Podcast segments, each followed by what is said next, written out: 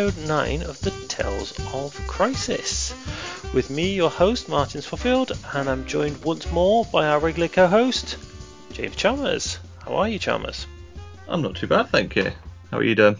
I'm doing very well, thank you. Lots more uh, MCP being played and bought and painted, so the world is in a good place.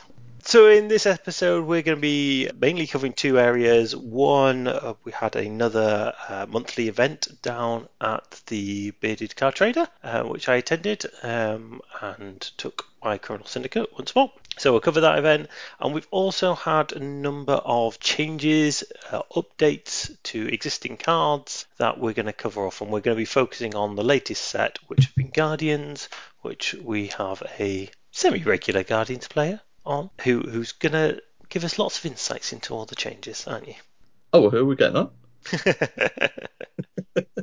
no, it, yeah, I've played them quite a bit, so it's uh, it's been nice. It was nice to see them. I mean, they were, I think they're the one affiliation that um, a lot of people were excited to see what happened to. I think they were like what one of the first or second affiliations at our post core box that came out. So yeah, no, it's nice to actually see them updated and kind of brought in line with, I was going to say regular, but uh, more common and recent releases. So, uh, yeah, no, some very good changes. Yeah, and I, I, like, I've been reading the articles as well that they've been pointing out, and it's been interesting to see their logic and, and basically what they're saying was they, they tried to do something a little bit different with Guardians, and maybe not all of those paid off exactly how they, they wanted them. But overall, I think the the changes they're making. So they've done the core set now, um, and that's been published. They've done Hulk. Uh, we've seen Green Goblin. None of them have been outside of maybe Hulk. None of them have been large changes. They've been subtle. They've been a number here or there, a little tweak, but it makes such a difference. And I think they're they're really trimming that bell curve, as they say, to uh, bring things not flatline, as you say, might as well go and play chess if you want flatline.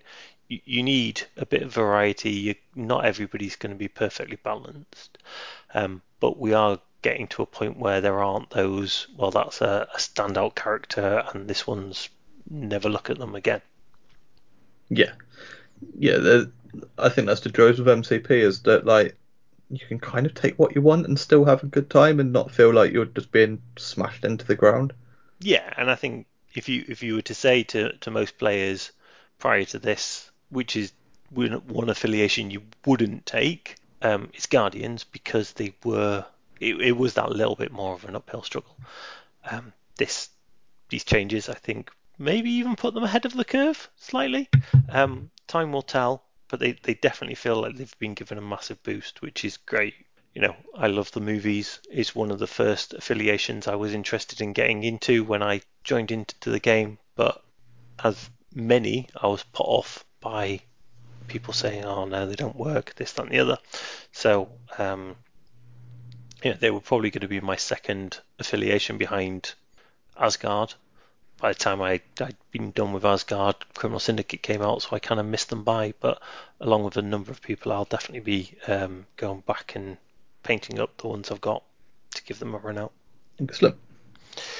So if we if we delve into that uh, in in the first instance, what is your overall take being of, of the changes? Um, oh, not just to Guardians, but the way they're approaching it, uh, and then we'll go into the actual Guardian changes.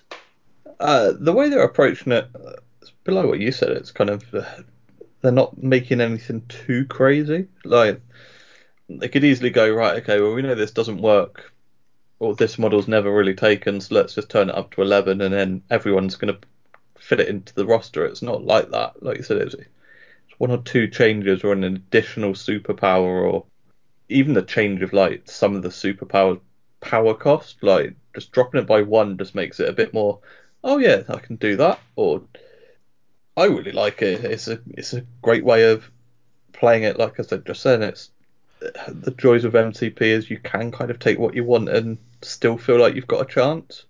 And now that they're making the adjustments for everything, well, not for everything, but for a lot of the early stuff, it's just actually making it even more open for everyone to play.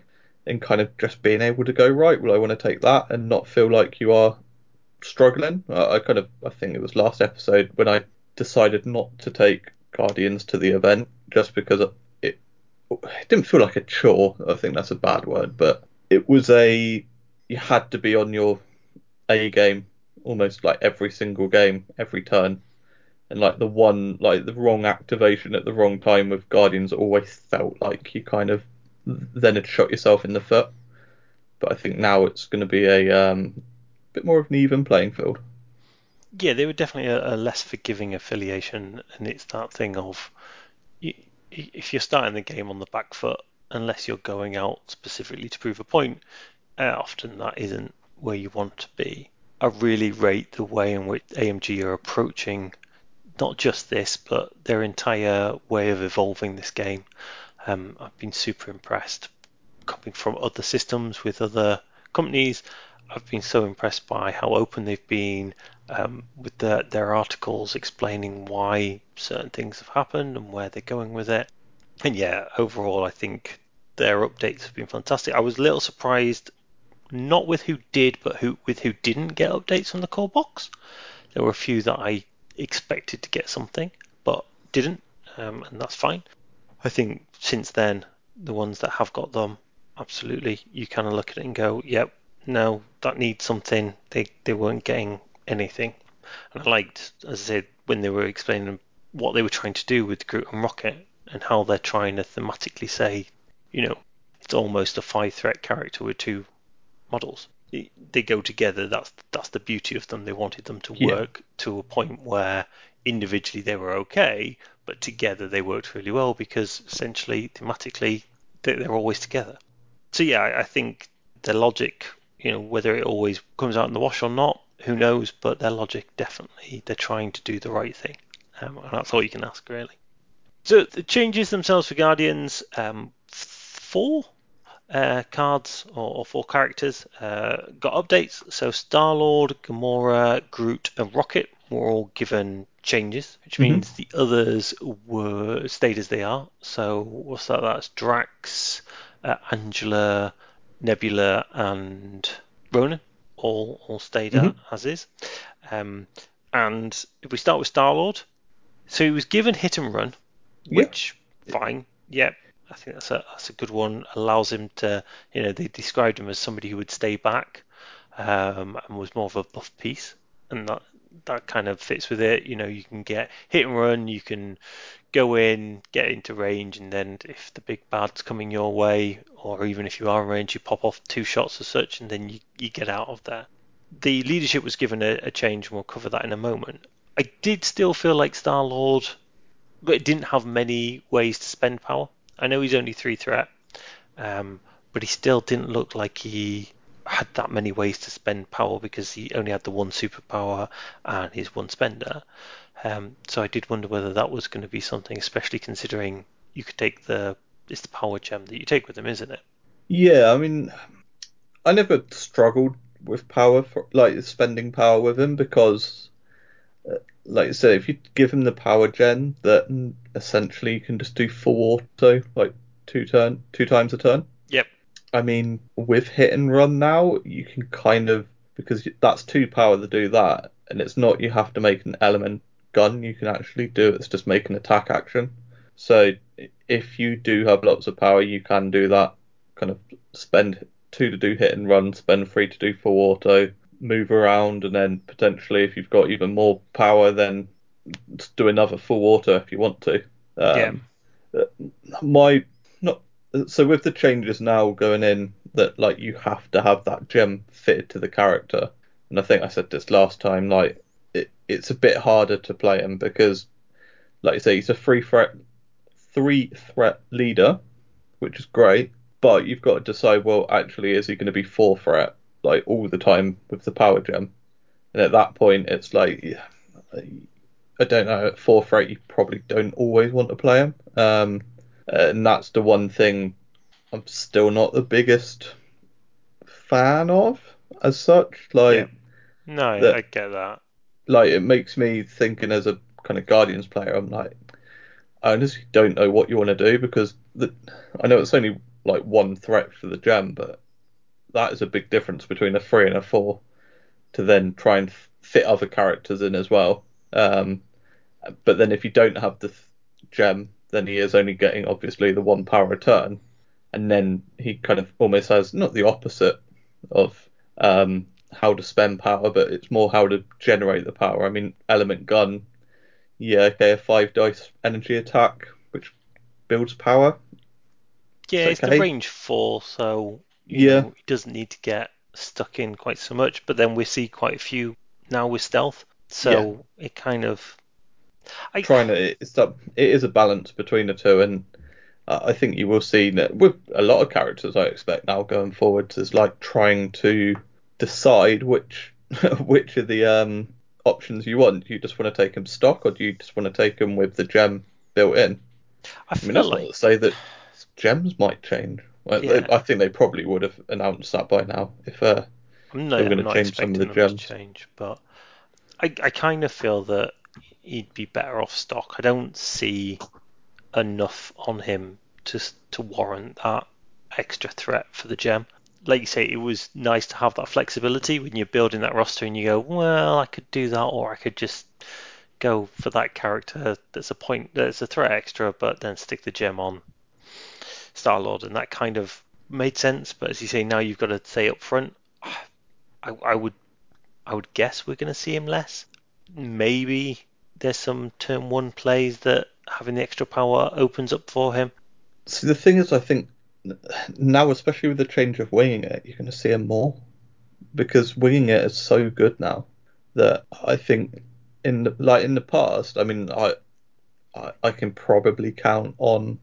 I was going to say on one hand, I could probably count on one finger how many times I used the old winging it because I normally use tactic cards that by turn two I've probably spent most of them anyway because I know the kind of plays I want to do with them. But now with the changes to it, so we might as well talk about them now because like Yeah. So do you think? Sorry, are you saying that you think you would see the power gem more often because of the changes to winging it, or less often? I, I honestly don't know in regards to Power Gem. Like Cool. But Star you're, Lord you think you'll see Star Lord and Yeah. Guardians more often? Yeah, absolutely. So in the past, like when I ran Guardians, probably fifty percent of the time I never took Star Lord because I'd rather just take some of the other characters because they Yep. were better. Um, if I can fit Angela in, then I'd rather take Angela than trying to fit Star Lord or um, I I really rate Ronan as well. So yeah, I'd rather take them than take a fourth threat Star Lord with a gem or even a free threat one. But yeah, I mean with the changes to winging it, so now during the power phase you choose up to three allied characters. I like this because it's not like you have to be in range of each other. It's just literally just pick three allied characters. Each them gain a winging it token, and then while the character has a winging it token, when it's attacking, defending, or dodging, it may spend it. And during the modify step, you can re-roll two of its dice. And then at the end of the round, you remove all winging it tokens from the character. So that's not even like they can only benefit from it once per game. It's every round, power phase, three characters. You get a token, you get a token, you get a token, and re-roll two dice. Like It's so strong. it's It is so, so strong. And I think, because I was thinking about it today, I was like, how does that compare to others? And others, generally, you have to pay a power. Well, some of them you have to pay a power to do um, your rerolls. Some of them you don't have to pay the power, you just get automatic rerolls, but it's much more limited. This, you know, gives you two rerolls, but only on three. So, which I find interesting because generally Guardians want to go wide. So by that we mean they want to have lots of cheap characters, which is what their roster's built on, with a couple of higher threats. Yet you can only pick three of them, so that kind of then suggests actually to get better value out of it, you want to go with a low number of super powerful characters, and then you can get you know the vast majority if you just ran Star Lord with three five threats or something like that. Each of those having two rerolls would be extremely impressive. So it does give you a bit of a conundrum there, and I like the fact that it is across the round, which means you've got to make that decision. Yes, they're great to have those two rerolls, but if that character then gets attacked, do you spend the rerolls on the defense, hoping that you know it, it gives? I think it adds lots to the game and lots of thinking. It's not a default, right? There you go. You've got this power. It's amazing. It's just auto. I think you're gonna go into games with people who use this well and come out thinking, well, that's broken. You know, that, that's super Yeah. powerful. Yeah. Um, but then actually, I think there's going to be a knack to, to knowing when best to, to do that. Or you're Yeah, all, definitely. Yeah, if you think, I mean, the, the fact that it's done in the modifier, you kind of, if it's like a second attack and you need that character to survive, and you know it's going to be your next activation with it, and you know what you've rolled for your defense, and you've got two blanks, and like, you know what, I'll spend it now to reroll because Yeah. then it can survive, and then he's like, even if they've got one health, at least they can then go out in a blaze of glory. So yeah, it, I think it's going to be big. I mean, Nebula's not changed, and she's amazing for a two threat because she just goes and murders characters and objectives with rerolls for days. So Yep. you, you've kind of got four characters a lot of the time in Guardians now with reroll. Um, I mean, Gamora's Gamora got rerolls as well, doesn't she? uh, no, so she for every in the attack dice for every wild that you roll, you can change a dice to a hit. That's it. Yeah. So it, it's if anything, it's a kind of better reroll if you Yeah. roll lots of wilds. um, Well, absolutely. Because but then it also doubles with your reroll because your reroll will then uh, yeah, because you could choose when to modify it, which I'm just thinking, yeah, how does that work through with the modification? I would say because it's all modif. You're you're modifying your dice all at the same time, so yes, you would reroll and then. Um, then I've got change what you need to. Yeah, yeah, I've got the thing open here. Let me just check that. Uh, modified dice. Players modify their dice. Attacker applies rerolls and effects that change the attacker's dice roll. Then the defender does. Yeah. So you would be able to reroll your dice and then fish for those wilds, which would then almost count doubles across Yeah. it. So yeah, I mean, I, I think, like I say, used at the right time on the right characters, I think it's going to be a s- extremely powerful affiliation bonus. I think at the same time, I don't think there's it's ever going to be bad because rerolls are always good. I think maybe there'll be times where people don't they get a bit too gung ho and be like, oh no, I'll reroll that, and where they didn't really need to at that clutch point, and then later on they won't have it when they needed it. yeah, But yeah, I think changes to Star Lord. I mean, everybody talked about his leadership being poor. Um, the fact that tactics cards have become so fundamentally core to the game, and often they are more powerful than a reroll. And I think previously it was the winging it tokens went on a single character, didn't they? uh, yeah. So you could spend it. Um, what's that? Yeah, you spend a tactics card, and then they get three tokens that they can use for reroll. So So this Yeah. way, spreading it definitely makes it better because it's not often that you you probably would end up doing it on every roll then, even if you didn't need to. Whereas Yeah. at least this way, you can spread it out a little bit better. yeah, definitely. Uh, I think it's solid. It kind of makes Guardians solid as well. So Good. Like Anything that means we see more Guardians, especially more Star Lords, is a good thing. It. hmm Then we've already mentioned her, but Gamora. Uh, Yep. So her stamina has increased to six on both sides. Yep. um, which is good because whenever I played against Gamora and didn't play against Guardians that often, she always seemed really, really good. And I play a very defensive game, so I wasn't necessarily trying to take her out. Um, it was more trying to survive against her. Uh, both her and Nebula seem to just wander around the board at will and just chop me up. But yeah, I think uh, having a four threat with only five uh, on each side was was glass cannony. I think It it's was- fair. My gripe with her, the f- Yeah. first ever game I played with her, she was dead turn two, and I was like, cool.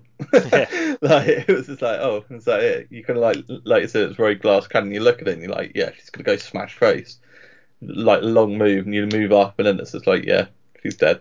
Cool. And now she's got stealth as well, which means that you Yes. know she can stay away from some of the the long shooters and you know only really have to worry about what she's up against, which she should nine times out of ten, especially with the rerolls and the changes, take out more or less straight away. So all good from that perspective. And then we've got the uh, dynamic duo that is Mhm. Groot and Rocket. So uh, we'll start with Rocket.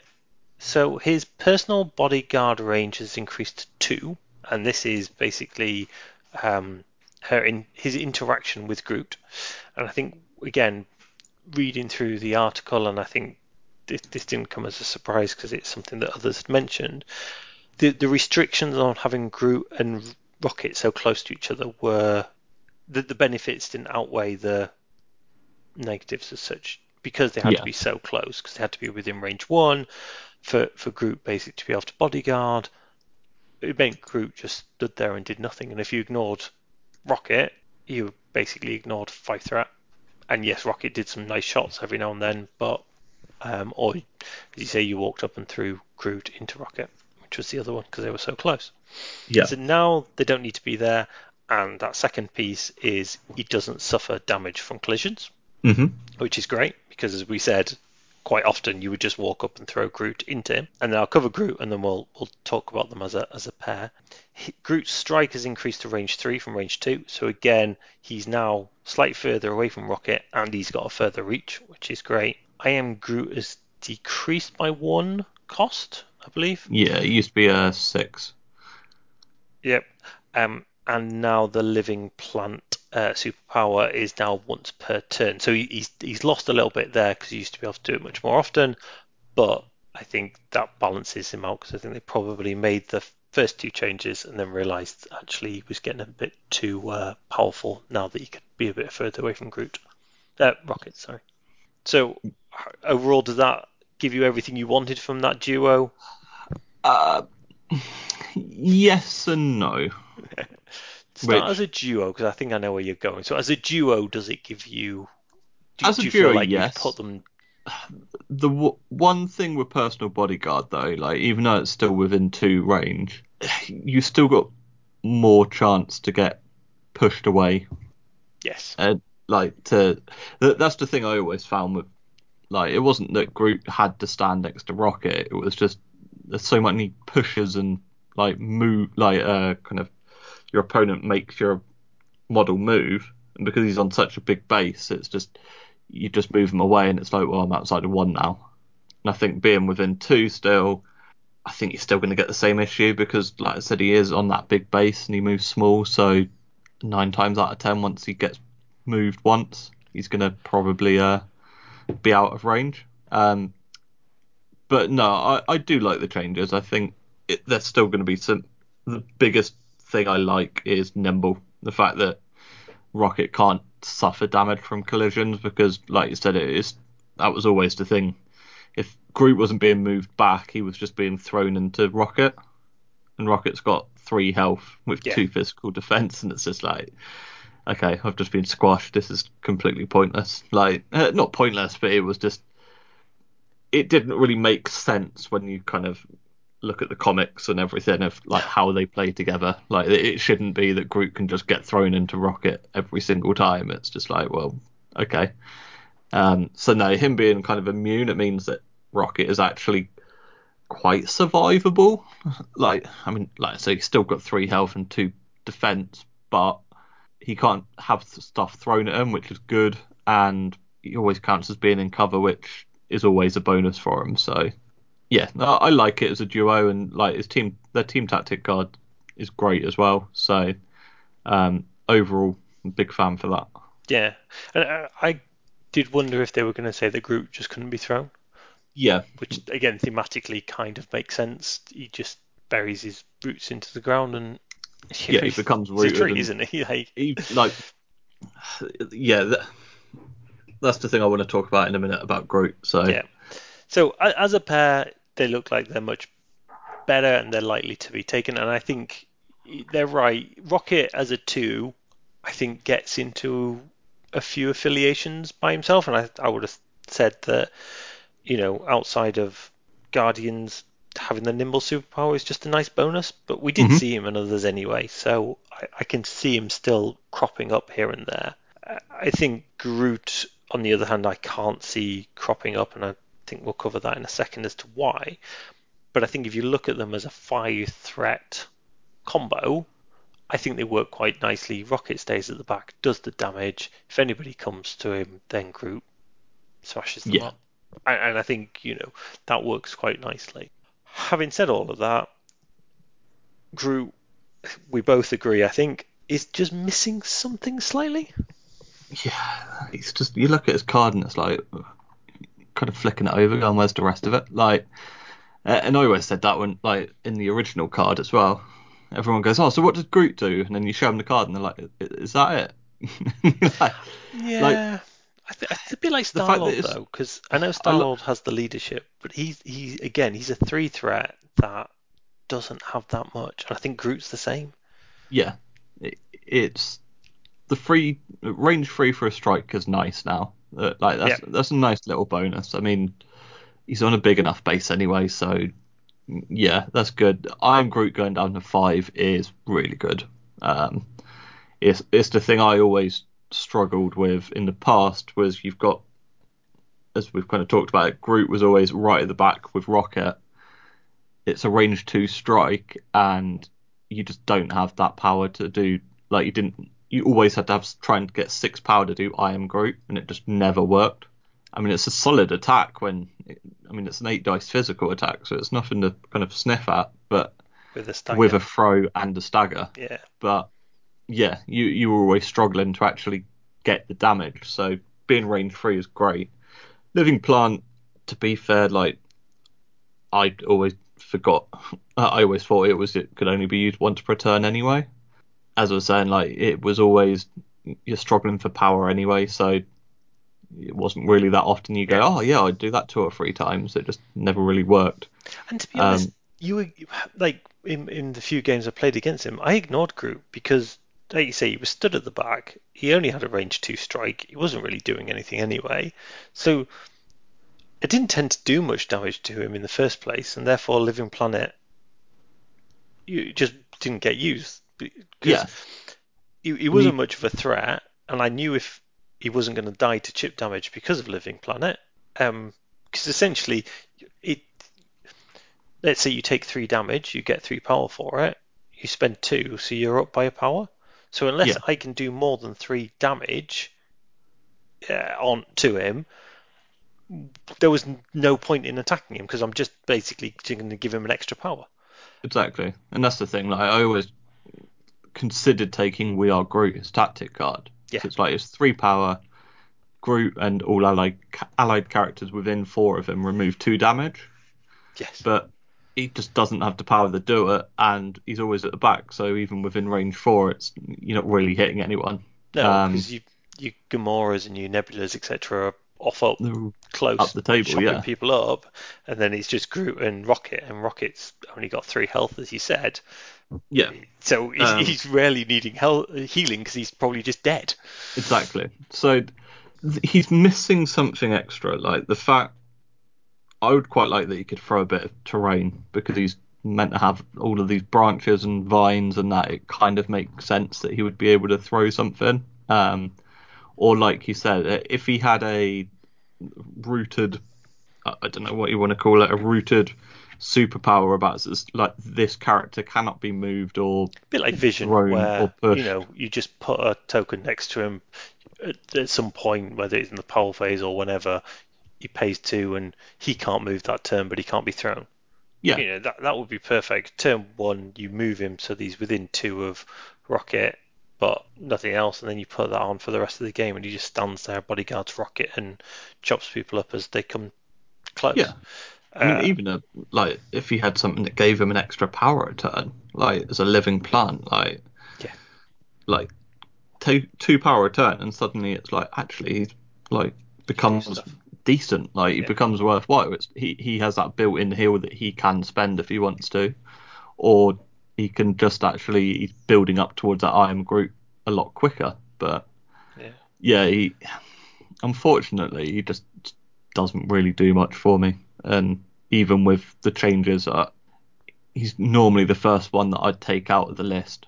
Like and especially now that Rocket is immune to throw, uh, immune to damage from collisions, it's like, well, for a two threat character, I'd rather have Rocket and Nebula as two two threats, just being pains, extra yeah. activations, and like I said, pains that have to be dealt with, than running five threat of Rocket and Groot to then essentially still do the same. You're just Groot a teeny bit further up the table.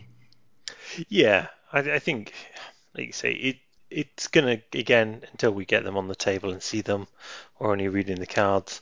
It's gonna be difficult to say for sure. I look at Groot and actually having revisited him, I wonder whether or not he might even work in something like Criminal Syndicate.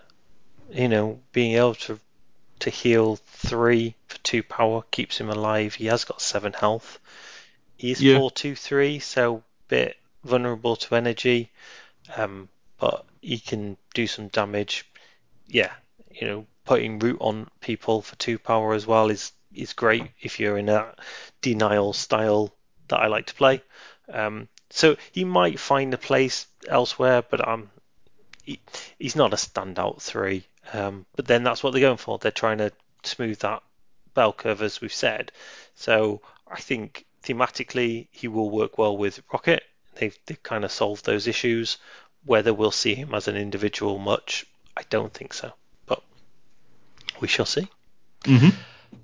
Couple of things to add. If anybody is looking for the uh, revised cards, um, as and when they get um, spoiled, uh, they're on the AMG website.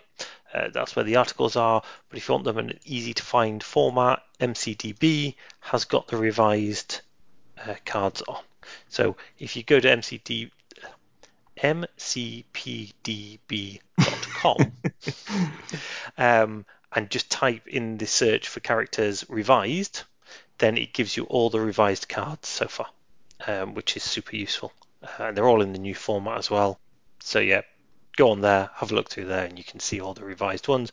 And then you pick your whoever you want to look at, type their name in, and both will come up. So, for example, if you just go in and type Groot in there, it will come up and show you both of those, so you can quickly compare the two if you want to to see what the differences are. Excellent.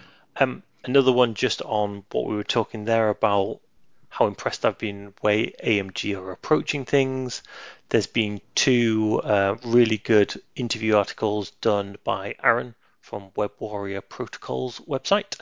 Um, go check those out. So one is with Dallas Kemp, and one is with one of the Wills. I can never remember which one. Um, but go and check that out as well because there's some interesting insight, especially the first one with Will around what their plans are for the cards, etc. Go check out the Web Warrior Protocols website anyway. Uh, it's a great little resource, but those those were two really good interviews. I thought again help show the kind of direction that they want to take the game, which I think is all good. Perfect. We do have a listener question. Oh, okay. So this comes all the way from Australia.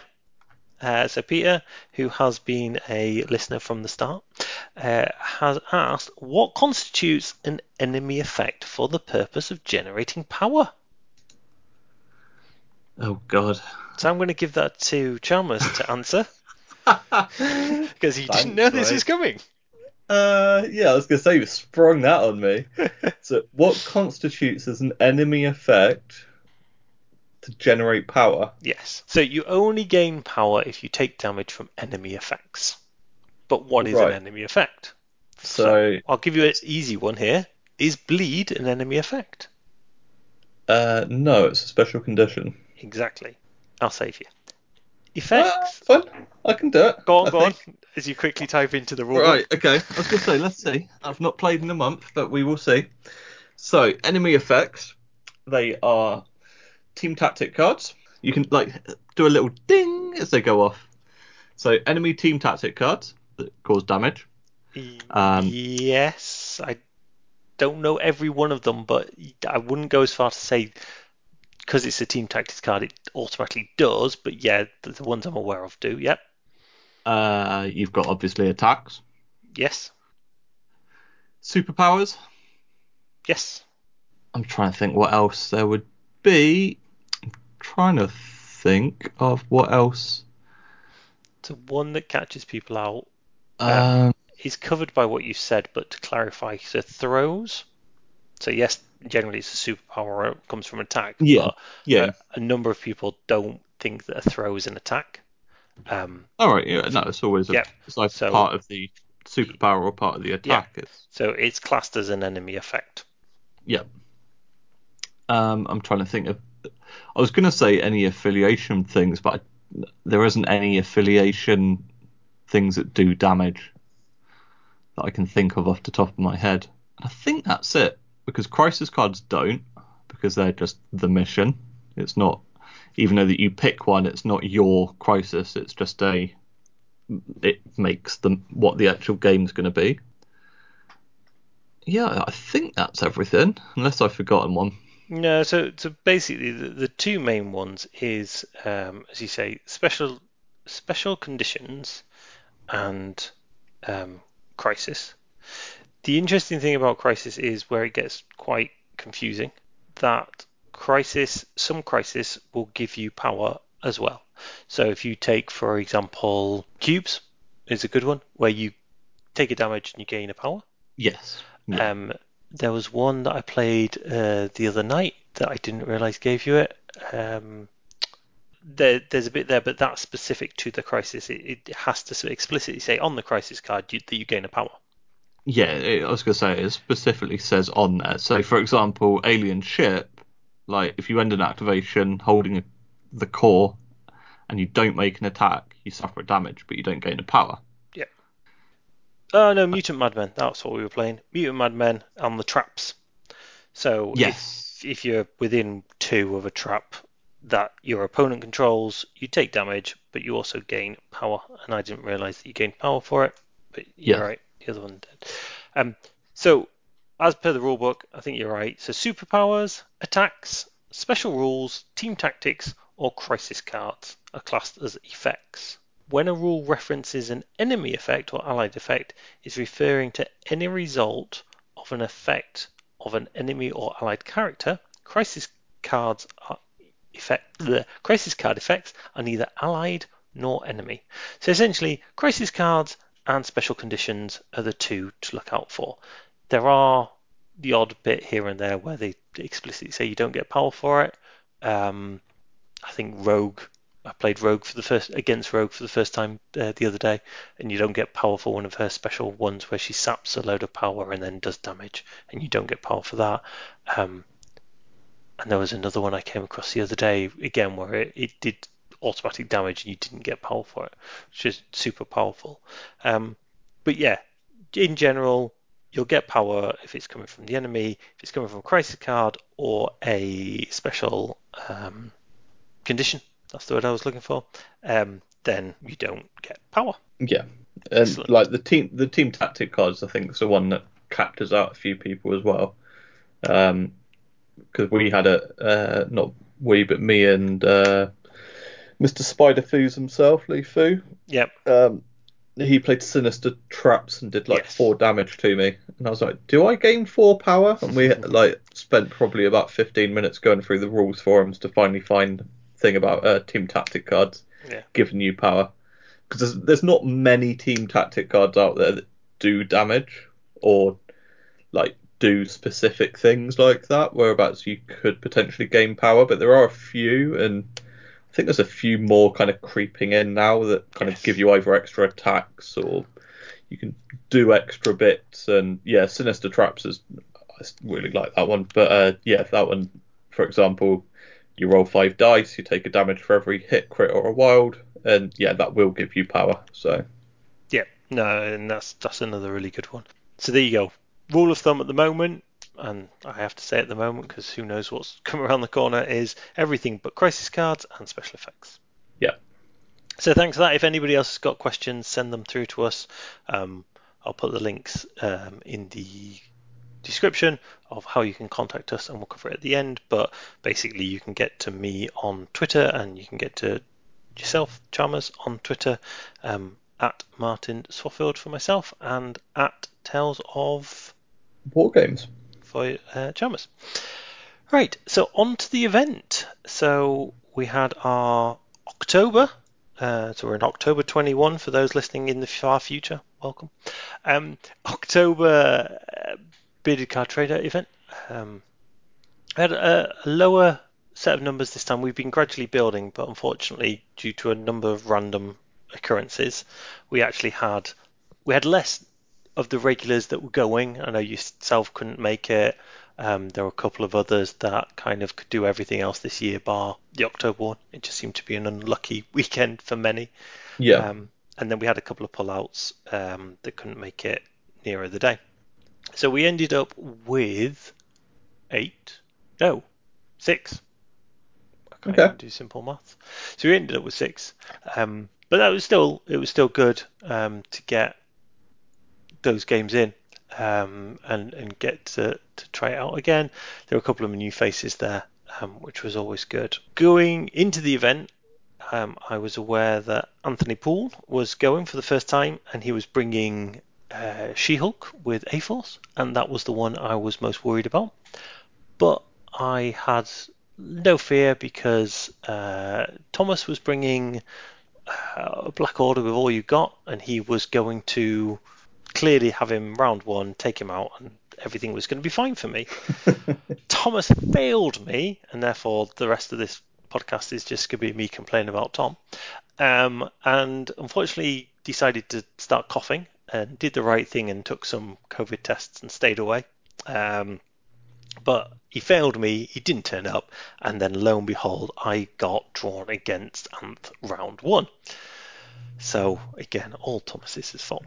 But I was running uh, Criminal Syndicate, as I mentioned before, so similar to what I'd run previously with a couple of extra tweaks. I finished um, Mysterio just in time for the event, so I was able to run him. Nice. Uh, so we had Kingpin, Omega Red, Black Cat, Mysterio, Taskmaster as my affiliated characters. Then Mhm. we had Okoye and Toad, so I had two two threats, so I could go uh, on Sword because there are a couple of people there I know that love Sword. Then Enchantress, who I take every time. Lizard, who is quickly becoming a core favourite of mine. And then I hadn't. Basically, my tenth character was one I could have gone with Crossbones. That's my normal one, but I wanted something a little bit different. Um, so I actually put Wolverine in, and that was my character to play against A Force because I thought Wolverine into She Hulk might give me a chance uh, with the healing card and everything. Yeah. Uh, then I had Brace, Medpack, uh, all according to plan, Climbing Gear, Grand Illusion, Advanced R&D, Bitter Rivals, and Exceptional Healing. Um, and then we were running Gamma, Merfisk, and Terrigen as my secures, uh, Deadly, Virus, Herbs, and the Research Station as my extracts. I really need to go back and revisit Herbs because I've been running it now for a long time and I never actually pick it. Um, Right. with the new changes coming in where you don't get to pick anymore and it's just a random one, I probably need to revisit it and get some games in with it to make sure that I can remember how to to play it. Yeah. Um, it's one that I put in early and then because I haven't played with it much and this happened to me the other night, um, I actually pulled that and another one which probably wasn't in my favour, but I still had to go with the other one because I was thinking I can't really remember what I'm doing with herbs. Um, so I really need to get some practice back in with it just to uh, remind myself of the the because you've got to get the measurements right to be able to basically hand it off as you can Yeah. do for Criminal Syndicate. So as I mentioned, I got drawn against uh, Anthony Poole, um, which we actually walked in to the place at the same time we were chatting on the way in about the chances are we're going to get drawn against each other. Um, and he was running A Force, as I mentioned. I think his roster was more or less all A Force affiliated. I've got a picture somewhere of his actual roster. He, so he had She Hulk, Angela, Scarlet Witch, Medusa, Black Cat, Domino, Nebula, Valkyrie, Shuri, and Okoye. So all the Okay. ladies. Um, and I can never remember. I think they're all A Force affiliated. A Force is the one where I always get a little bit confused because it's all the ones I think it is. There's one or two that aren't there that I just assume are. Yeah, I think Enchantress isn't in A Force, or I'm trying to think. I always had that when I played A Force. Yeah. Like, yeah, these are all in it, and then you're actually looking, you're like, oh yeah, I forgot that one isn't, or Yeah, it's just the odd one or two. yeah, Um, so yeah, we we we rolled off, and uh, I think I got priority from memory. I got secures. he got extracts. it was only four days ago or something, It was was, it? wasn't it? I can't remember who got. Anyway, we ended up with Terrigen Clouds and Deadly, Deadly Legacy. Okay. He got priority. Yes, he got priority. He decided to go with secures. Gave me extracts. I got Deadly Legacy or herbs. I knew. In fact, I got Deadly Legacy or research. It's all coming back to me now. So I got Deadly Legacy uh, or research, and I didn't want to go down the middle because he, I believe, had Gamma as one of his uh, secures. And I thought Gamma research with She-Hulk down the middle, not not really what I was going for.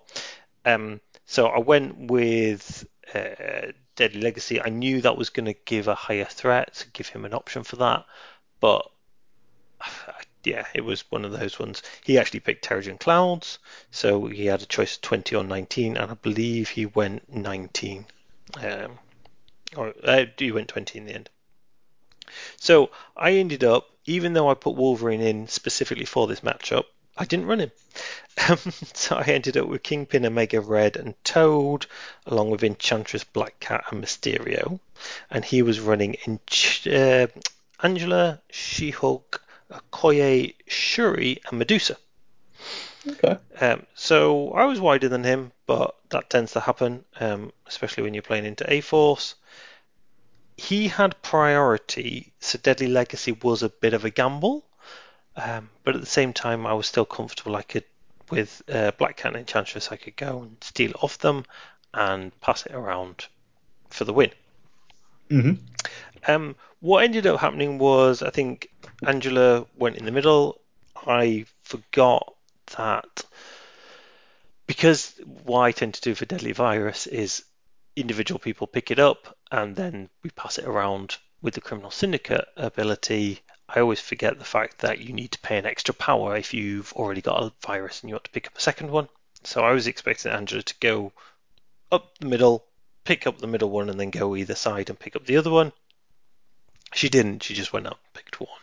Um, and I kind of said to um, why was that? And he explained, and I was like, oh yeah. So, so what ended up happening essentially was on the right hand flank where we had one of the Terrigen Mists, we had Angela and Medusa for, for himself, and I had Toad, Kingpin, and Enchantress. And then on the left hand flank we had um, Omega Red, Black Cat, and Mysterio facing off against uh, Koye, Shuri, and She-Hulk. Now there was a conveniently placed building on the left, which I was quite surprised he went with Shuri on the left because basically I could get um, on just next to the building, staying on my um, objective and not be pushed. So I thought you'd go the other way with her, um, but it, it, worked out okay for him. Long story short, we, it was quite even. Um, I got ahead early on, as Criminal Syndicate tends to, especially on something like Terrigen. Relatively key things Mysterio went mental and basically destroyed Okoye and Shuri. Mysterio into Shuri is brilliant because one, he's got a mystical attack, so she doesn't get the counting blanks, but also um, being able to do that and then do trips and traps means that you know Shuri doesn't have a lot of health, but what she does have is the amazing ability, no matter who's rolling the dice, to be able to block everything. Um, and she obviously couldn't when it's something for trips and traps where you're not actually blocking it; it's automatic damage. Yeah. She-Hulk smashed uh, Mega Red up, um, and Black Cat basically ended up where she had two of the deadly legacy viruses and ran away into the corner. So I thought we were okay at that point. It was looking good. And then what happened was I moved Black Cat across the top, so she was in his bottom right corner, so my top left. Um, Yeah. She Hulk was looking menacing at her, as was Shuri. Yes, she had stealth, but she only had one health left, so Shuri could basically get within range three and just do a gauntlets, and she's gone. Um, so what I did was I ran her across more middle, right at the edge. Now I had priority. Kingpin basically did two Hail to the Kings into Angela. Angela didn't roll particularly well, but I just rolled appallingly, and I left her on one health. Ooh. Now I was really annoyed because that should have dazed her, and she had the deadly legacy virus on his side. So I thought if it daze her, I take that. Jobs are good, and that was basically it because it didn't happen, I got annoyed with myself and I stupidly got mixed up. And I I don't know why because basically the first one didn't work very well, and then I was thinking about it for the second one, and I had four power, and I was like, do I spend three power on another Hail to the King, or do I just throw? Because uh, I could throw a medium, or Hail to the King is a throw short. So I said, right, and I, I paid the power and I did the Hail to the King, but then I read the rules for um, these normal headbutt. I didn't get any wilds, um, and therefore I was like, oh, I can't push you, um, and you're not stunned. So I was really annoyed. He then moved Angela across. He was able to do the I can never remember the name of it, but basically the Rage 4 Angela attack. Dazed um, Black Cat, and I forgot that you then move after that. So he then got to move again. after yeah. that, um, which got him within range to pick up the two canisters. He had enough power to pick them all up. He got eight points at that point, um, and automatically won. So he won 16-13. Now we were 13-8 at that point. I daze Angela, happy days. You know, I pick up that one. Yes, maybe they get a couple off Black Hole. It, you know, either way, we didn't play out, but we're comfortable. I would have won. Yeah. Um, you know, they would needed. Looking at the picture, Medusa would have had to go and basically kill Kingpin and kill Black Cat and pick them all up, um, which wasn't going to happen. So that was annoying, and I was annoyed that the dice failed me. But dice are dice. However, I stupidly did was I'd forgotten that I'd done one. I read the rules wrong, and I should have just been like, "Well, it's Hail to the King. I get to throw you anyway." And then it occurred to me later the, the following day that because it was Hail to the King, she was staggered, so she couldn't have done what she did. Ah, because she moved and then attacked. So um, yeah, all on me. Um, whether I said or not to Anth that she was staggered, I think I did, but we all miss things and we all forget things. Um, I should have remembered it. I should have done it. I mixed myself up. I basically I did what I do far too often is I went into the game saying I've got no answer to She-Hulk. I'm going to lose this game. Um, I would dealt with She-Hulk really well. Yes, she killed Omega Red, but that was about all she did. And then uh, I got some bad dice. I got too emotional and basically cost me the game. So that's my fault. Um, but well played to Anth for seeing that move and, and taking advantage and basically getting rid of um, Black Cat and stealing the win. Yeah. Um, so yeah, that was at the time I was annoyed because the dice had failed me. Um, and then as I thought about it more, I realised all the mistakes I'd made, which is more frustrating. If the dice fail you, you kind of blame the dice, but yeah, you can always do things differently. You know, I'm I'm always a big believer of dice are dice you get some, you lose some. But the fact that I forgot to do certain things, that's just on me completely. So yeah, that was disappointing. But that was the end of my streak. So up until that point, I had been undefeated in um, the bearded card trader tournaments. But that was my first defeat, which I'd predicted. We then had lunch, um, and again, it was you know sometimes you kind of look at it and go, oh, well, there was only six people. But actually, it was quite nice because we all chatted together as a, as, a, group. Yeah, yeah, a bit more sociable. You didn't have the little split parts. Um, everybody put their stuff out for uh, the painting uh, nominations, and mm-hmm. I have to admit, I think last time there were a few that weren't fully painted, and There, there were some clear standouts, and I know you won the last one. Um, this time, you know, all of them were, were top notch. I love Nice. seeing the Marvel rosters. They're so colourful and bright, and but different ways everybody had painted them. Everybody put theirs out on display. I taken pictures, put them on Twitter. Feel free to go and have a look. But yeah, there, there were some fantastic looking uh, rosters out there. The winner for best painted was Paul with his Convocation um, roster. Looks fantastic. Lots of the new models in there. Yeah.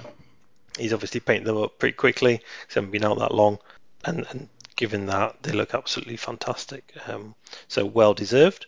And then we went into round two. So round two, I got uh, convocation. So I, I was drawn against Bolt, and I'm just looking to see if I've got a record of what we played. Yep, we played Gamma and Struggle for the Cube. So a nice classic, uh, old school. I picked Gamma, he picked Struggle for the Cube. Wasn't really sure. I I played Convocation um, maybe a week before as a bit of a, a learning game. One of one of our club players, Stu, is learning the game, and I gave him a game, so I didn't want to pick something like Criminal Syndicate because it can be a bit dull. So I, I picked Convocation because I wanted to work out what they did. Um, so I had a vague idea, but I didn't use the new Doctor Strange. Right. Um, it, it was it was a good game. Um, again, Enchantress and Mysterio kind of kicked off and did quite a bit of damage. He was quite defensive, basically just trying to guard his back Gamma. Um, he didn't come forward that much. His Doctor Strange came forward and did a bit of damage. His brother Voodoo, I was able, uh, Doctor Voodoo, brother Daniel, um, who I was able to keep at arm's length with uh, Enchantress moving him out, and I think uh, Mysterio may have moved him out as well with his trips and traps, or with his uh, Mystic Gas. Um, so all in all, it, it went more or less according to plan, um, and we finished on. I don't think I've got the final score here. Uh, 25 th- uh, 25 12. No, I'm not a big fan of cubes for Criminal Syndicate because my thing is more about staying alive than it is gaining power. Yeah. Um, but I, I was able to pass them around between the right people to keep keep them out of trouble. And like I say, Mysterio again was able to do damage into the likes of Koye. And I found actually Mysterio and Enchantress into Convocation are super solid because they're they're all Mystic attacks and they're both Mystic five. Yeah, they've got solid uh, mystical defense. Yeah, um, and normally uh, people are just oh, I'll just pay two and they're down to one for their physical and energy. Well, with this you don't. I, I would be quite keen to see a lot of uh, convocation coming my way because I I tend to run Mysterio and Enchantress in most of my lists, so quite happy with that. Yeah. Um, so, so that got me that, and then final game, I ended up playing against JP, so the store owner, who was standing in again, and he was running his uh, X Force, which he runs all the time. Yep. Kind of knew what was going to happen with that. I'd played him in the last few. It was an extremely close game. I kind of because I'd lost the first, I wasn't playing for the win. I, I kind of took a bit more of a random squad, and I ended up with sticking Wolverine in there. So we played Terrigen Mists along with I'm trying to think what the extract was. Oh, it was Hammers. Yeah. So it was Hammers and uh, Terrigen Mists. Again, you kind of know you're going to get split out, but I, oddly enough, this kind of had three areas where well, two areas where the fight was. So on the right, I went up with uh, Kingpin and Wolverine. So I put Wolverine in just so we could do Wolverine versus Wolverine for a bit of fun. And I also ran Taskmaster, Mysterio, and Enchantress. And he was running all of the X Force apart from Domino. So he had Deadpool, Cable, Bob, Wolverine, and Sabretooth.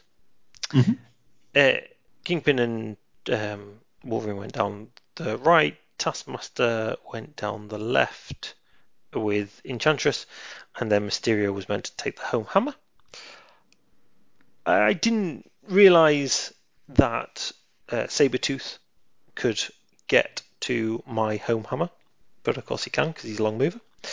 Um, and I kind of I used to run X Men a long time ago, and I ran Sabretooth quite a bit, and he was always absolutely useless for me. So I probably underestimated him a little bit, and he turned out to be really good.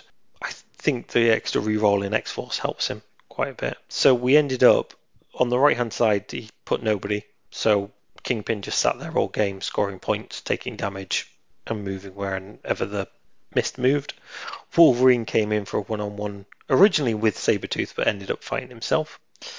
Um, Mysterio got battered by uh, Wolverine and Sabretooth in the middle. Uh, Enchantress stole it. I think she stole a hammer off both Sabretooth and Wolverine and then ran away into the corner. And Taskmaster just got obliterated um, by Cable, Deadpool. Bob, I don't think he ever got to shoot his rocket. And it was close. And I think at one point, you know, again, we were we were just having fun. At one point, he moved Cable away from the mist that he was on just to set up for the next turn. He said, "Oh, it doesn't matter. I don't need that." Um, and actually, it finished 15-16. And had he done that, he would have scored two points, which would have given the lead. At that point, I probably because I threw uh, Wolverine with a hammer in when I need to. Um, yeah. And I probably wouldn't have done that, so I think I still would have managed to survive just, but it would have made it a lot closer. But even then, you know, it was 16-15, really good fun. Uh, JP's a really good laugh. It's it's great to play against him. Um, and yeah, end end of a really good day. Um, Excellent. thoroughly enjoyed it. Um, so yeah, ended up finishing. I'm going to say third. Yes. So Anth took the overall uh, win, going 3-0. Lee Hamilton uh, was on the top table with Anth for the last game, um, but finished 2-1. Uh, and then Sean, JP 1-2, 1-2, and then Paul 0-3. Um, so it, it, like I say, another really great day. Thoroughly enjoyed it. No Longshanks drama this time round. Good, good. Which is always good. I'm comfortable with my roster. I want to. Tr- I've been playing around with Hood, and I think Hood will take quite a lot of reps. So I'm going to try and get as many games in with Hood as I can. Yeah. Just so I can really get to grips with what he can and can't do. I'm loving Mysterio at the moment. I've had one or two bad games with him, but other than that, as long as he gets power early on, he's absolutely fantastic. I still feel like I've got that tenth slot um, where Wolverine was maybe. I, I I know a lot of people don't, but I still rate Crossbones by himself, especially in Criminal Syndicate. He definitely has a place. So maybe he comes back in, or maybe Hood takes that slot. It'll be interesting to see what happens to. I'm looking at my roster. Other than Okoye and Enchantress, I don't imagine any of the others will get a An update. Yeah, uh, I was going to say a, a debuff. Um, I think Enchantress probably will. Yeah, I think you know she will probably go to once per turn for her move everybody around, which yeah. brings it in line with everything else. I still will take her, and she still will be extremely powerful. I just think that she will not be able to do the mad turns that she sometimes does, where she goes in, you know, does two beam attacks, gets loads of power, and then just moves four people off an objective. And especially in Criminal Syndicate, you know, because I'm counting as two, I can move all bar one off, activate last, move all bar one off, and I'm still still securing it. So I think she will more than likely get that, but I, I think less and less games am I having where I end up moving more than one anyway. So I, I'm not too worried. Okoye is probably going to be the biggest change. Yeah, I, I don't know what they're going to do with her. Talking the other night to, to somebody I was playing on TTS, and I kind of said, to be honest, if they want to make the easiest change, it's probably make her a three threat and mm, yeah. maybe give her an extra dice on the builder. Say, you know, she's she's she is well, in fact, four dice with a reroll, automatic reroll. Yeah, she she probably isn't far off a three threat. Maybe give her one more health, give her five and five, and make her a three threat. Yeah, would make I- sense. You know, I think trying to do anything with her as a two, I think will need major changes. Maybe she just loses her reroll, um, but I don't know. So we will see. But I think going forward, the only other one on my roster that's potentially going to move out will be Omega Red. I don't feel like you get the value from him. He's not somebody that I. He's not a go-to. He he's there for Terrigen Mists because Yeah. of the poison. But even then, I still feel like I don't necessarily get because I'm generally holding them anyway. My opponent's moving them, so they're not getting poisoned. Yeah, I don't know. We shall see. But on that one. Fair enough. So that wraps that up for uh, another uh, episode. Next month um, we will be down again. So if anybody is interested in joining us, um, please do. It, as I say, it's um, we were growing numbers and we'll be back up again next month. I think you're coming next month, are you not? Uh, November one. Yes, I Yes. will be. Yes. So that will be November the 13th. We are planning to journey south on, on the Friday to do Friday Night Element um, and with Tony Moore and his, his gang. Uh, so that'll be good to go down there. And I'm also doing the, which will be the biggest MCP real life event in the world at Element Games for Halloween. So that's I'm really looking forward to that. That's a 64 person event down at Element Games. Um, so we shall see what comes of that. We'll probably have another episode covering that one, hmm and then we'll do another one covering our escapades on the Friday night and then the Saturday. Definitely. Excellent. So, um, if anybody wants to get hold of you, how can they get hold of you? At Tales of War Games on uh, Twitter and Instagram. I'm not really posting at the minute, but uh, yeah. If you need me, just shout me on there. There you go. And I am at Martin Swaffield on both of those. So get in touch if there's any questions you want. Um, feel free. And until next time, thank you very much. See you later.